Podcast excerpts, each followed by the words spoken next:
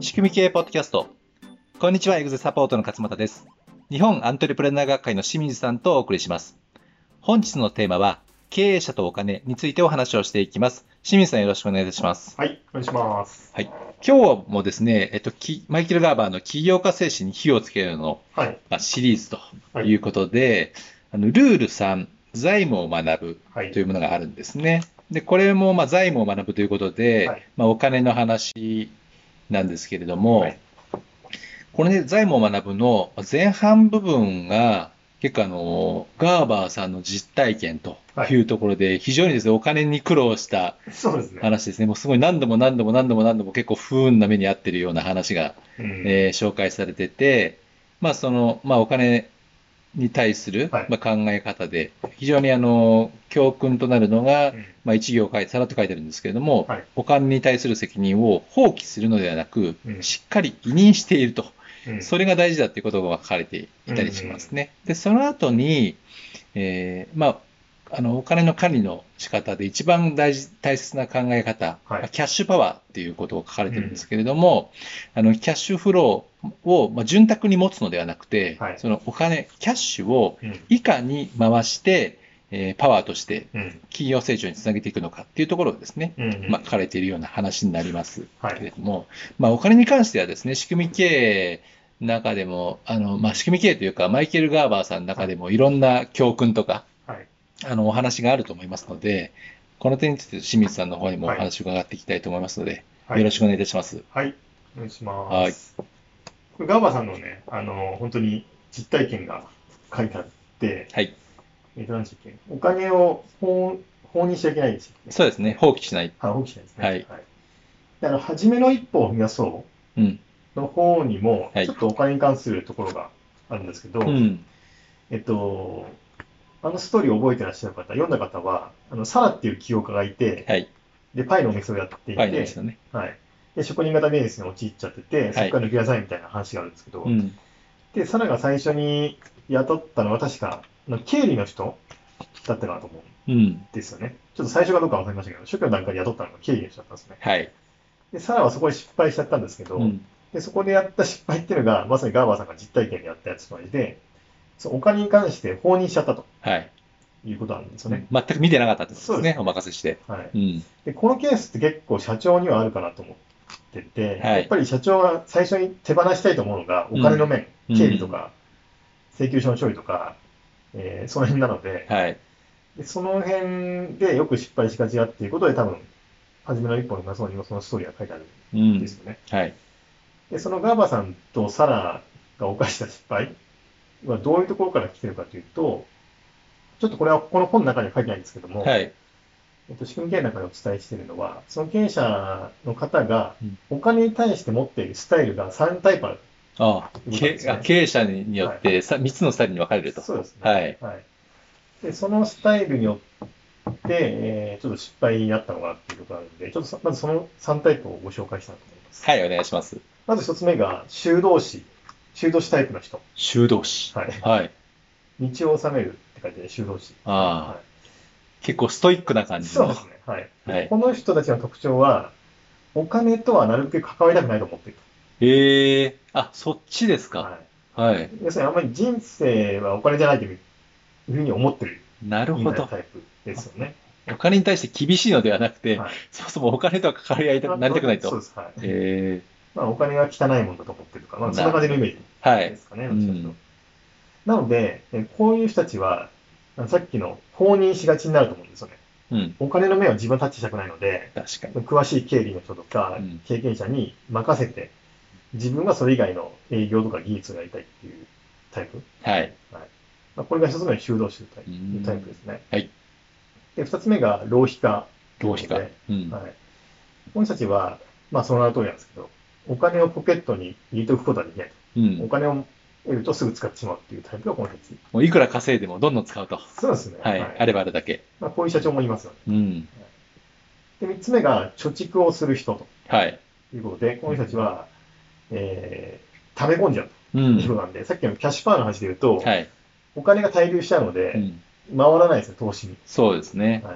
なので、まあ、安定するかもしれないけど、成長もしないみたいな、なるほど。えー感じになるということなんですね。うん。なので、この修道士、浪費家、貯蓄家っていう3つのタイプがあって、まあ、はそいれぞれ皆さんどのタイプが通貨によってう、ん。お金に対するスタイルが決まってくるとういう、ん。えーことなんですね。なるほど。多分初期のガーバーさんは修道士だったんで、えーお金をね、放任しちゃったと。興味がないと。はい。 いうことだったと思うんですね。でちなみに私はこれは、もともとは修道士だったんですけど、はい。この話を聞いてね、うちょっとそれ、それだといかんということで、うん。えーちょっと改めて、今はどっちかというと貯蓄する人に近くなってるうん。感じですかね。回してください。 はい。加藤さんどうですかねこの僕どっちかというと浪費ですね。あ、浪費家ですかはい。あの、浪費、浪費なのかわかんないですけど、投資はい、投資っていうんですかね。ああ、はいなるあほどお金じゃあの、キャキャッシュパワワーの方を、やっぱ意識してますね。ー。はうん。い。なるほど。まあ、その中にないですね、そうなると。あのー、し浪費っていうのはいわゆる消費浪費の方だから、はい。投資家タイプっていうのはないんですよ投ね資。家タイプはないですね。ネガティブな面だけこう3つあに上げて、る。なるほど、そういうことですか。ええはい感じですね。うんこの、まあ、ネガティブ面は消していかないといけないっていうはい。ことなんですね。あ、そういう意味合いですね。はい。うん。なので、えーまあ、今日の聞いてる方は、自分がまずどれに当てはまるのかなっていうのをはい。考えていただいて、うん。まあ、そういう傾向があるんだなってことを認識するのが大事だと。はい。これいつもあのお伝えしますけど、自己認識ですよね。そうですね。これ大事ですよと。はい。ということですねうん。あとですね、社員の方がいらっしゃる方は、社員の方もそれぞれこの3つのタイプのどれから分かれるうん。ということなんですね。はい。なので、それを社長は理解しておく必要があって、うん浪費家の人が多いと、経費をどんどん使う会社になったはい。りするし、うん。貯蓄する人ばっかりいると、非常にこう消極的というか、なんていうかな、投資に積極的じゃない会社になっちゃうので、うん。それもよろしくないと。はい。で修道士が多いと、お金に無頓着な会社になるので、これもよろしくないということなんで、はい。えーこれは社長はちゃんとバランスを見て、組織の作り方を考えていく必要があるのかなとうんえー思いますね。はい。はいまあ、そういったところが、えーまあ、この3つのタイプ。で、まあ、財務の中なら、えーこのステップが一番最初のステップなのかなと、うん。えー思いますね。はい。あと、財務について言うとですね、えー、シム系のあのテキストの中に、この財務のテキストの中にオーナーシップの文化を作りましょうっていうのがあるんですけど、はい。で、これ何かと言いますと、要は、社員が自分の仕事に、えーオーナーシップ、こう、自分のこれは、これは自分の仕事だというふうな意識を持って取り組むということですね。う要ん。は、実践を持って働くと。あ、オーナーシップ、社員が、社員自身がってことですか。そうですね。はい。。社員自身が。うん。で、これと財務どう関係あるのかという話があるんですけど、はい。ちょっとこれもその、本の中にどれ書いてあったか忘れましたけども、社員の人は会社の情報が、あの、自分に公開されている、公開されているほどうまく働けるうん。ということなんですね。オープンブック的な感じそうで。ですすね。その最たるものが、こう、財務の情報と。うん。ということなんで、自分のやってる仕事が会社の利益にどれくらい貢献してるのかっていうのが分かれば分かるほど、はい。やっぱ彼らも動機づけされるうというこん。となんで、まあ、一応仕組み経営の中では、テキストとしてはないんですけど、一応オープンブックマネジメントっていう、その、財務のね、情報を共有して、はい。えーみんなでこうゲームとしてお金の問題に取り組んでいきましょうっていうことで、うんお勧めしているので、うん。まあ、これはちょっと別の動画で私が解決解説したり、ブログに書いたりするやつがあるので、そうですね。ぜひそっちを見ていただければとはい。思うんですけど。うん。こんな感じで、えーまあ、財務、まあ、基本的なところとしては、あの、このオーナーシップの文化を作るってことと、おはい金に対するスタイルを知るっていうところがうん大切かなと思いますね。あはい。ありがとうございます。もうオープンブックに関してはね、いずれまた、ポッドキャストとかでもあ、そうですね。ね、お話ができたらいいなっていうふうに思ってますはねい。で、この本の中では、はいその、キャッシュパワーっていうキーワードはでい、ものすごいあのページ数を割いて書かれてるんですよ。はいいわゆるその、キャッシュを、えー潤沢に、あのー持つうん。ようにしながらも、それをこう回していくっていううん。ね、あの話をしてるんですけれども、このキャッシュパワーを生み出すための6つのルールっていうふうにご紹介をされてまして、はい。まあ、一個一個ね、これ細かい話は、あの、実際に本読んでいただければ、うんあの、か書かれてますので、はえーちょっと割愛させていただきますけれども、項目としてはですね、1、資産を減らすってのがあるんですね。うんおーはないるほど。でいきなり、え、どういうことっていう、はいね、感じになると思うんですけど、えーその2番目としては、負債または資本を増やすと。うん。で、3番目が売上を増やす。うん。これ分かりやすいですよね。はいで、4番はキャッシュによる支出を減らす。要は現金払いをまあ、減らしていきましょうということですよなねる。